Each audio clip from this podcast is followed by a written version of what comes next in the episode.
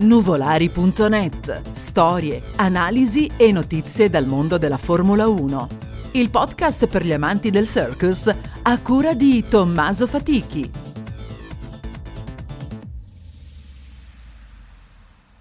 Inizia la nostra avventura con la prima puntata del podcast Nuvolari.net. Il 1950 è stato l'inizio ufficiale del campionato del mondo di Formula 1. Siamo agli albori, con ammesse vetture di Formula 1 costruite dal 1947 al 1953.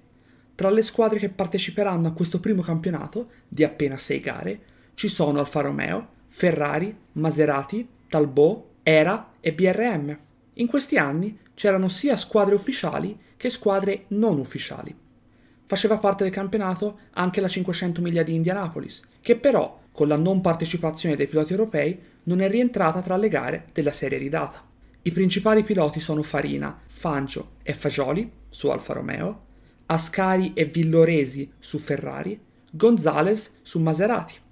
La prima gara si svolge a Silverstone, in Inghilterra, il 13 maggio. Molti gli spettatori per l'inizio del campionato. Tripletta Alfa Romeo, vittoria di Nino Farina che precede Fagioli e Parnell.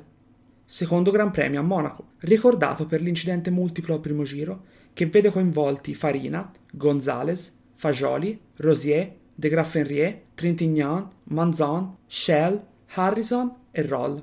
Vince in scioltezza Fangio, che precede di un giro a Scari e di due giri Chiron. Terza gara in Svizzera, al Bremgarten, e nuova vittoria per Dino Farina. Seconda l'altra Alfa Romeo di Luigi Fagioli. Terzo Rosier su Talbo a un giro. La stagione procede, con il quarto appuntamento a Spa-Francorchamps, il 18 giugno. Continua il dominio Alfa Romeo vittoria per Fangio, secondo Fagioli e terzo Rosier, debutto stagionale per la Ferrari non sovralimentata. Il penultimo appuntamento della stagione è invece in Francia, a Reims, alta doppietta Alfa Romeo, primo Fangio e secondo Fagioli, terzo Whitehead con una Ferrari non ufficiale. Ad una gara dal termine, i tre piloti Alfa sono raccolti in quattro punti. Ultima gara a Monza. Nino Farina vince gara e titolo, Fangio costretto al ritiro, Fagioli terzo in gara e campionato dominato dalle Alfa Romeo. Dobbiamo dire che in quell'anno l'Alfa era anche la squadra più forte, sia come piloti che come vettura.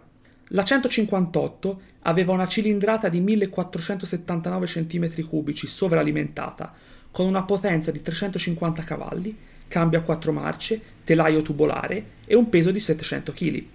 Per quanto riguarda i regolamenti, le motorizzazioni potevano essere 1500 cm3 con compressore oppure 4500 cm3 non sovralimentate, senza limitazioni di peso oppure di carburante, un regolamento che sarà in vigore dal 1950 al 1953. Per i punteggi, al vincitore 8 punti, 6 al secondo, 4 al terzo, 3 al quarto, 2 al quinto.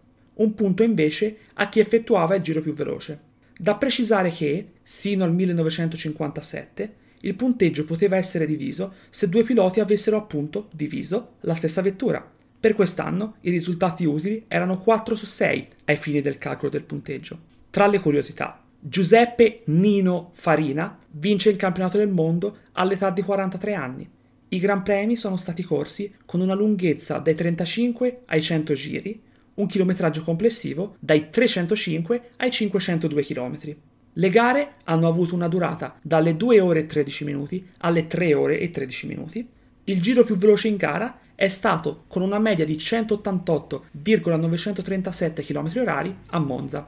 Sin da bambino ho imparato ad amare la potenza dei motori e la bellezza delle automobili. Nino Farina. Spegnete il motore. Alla prossima puntata.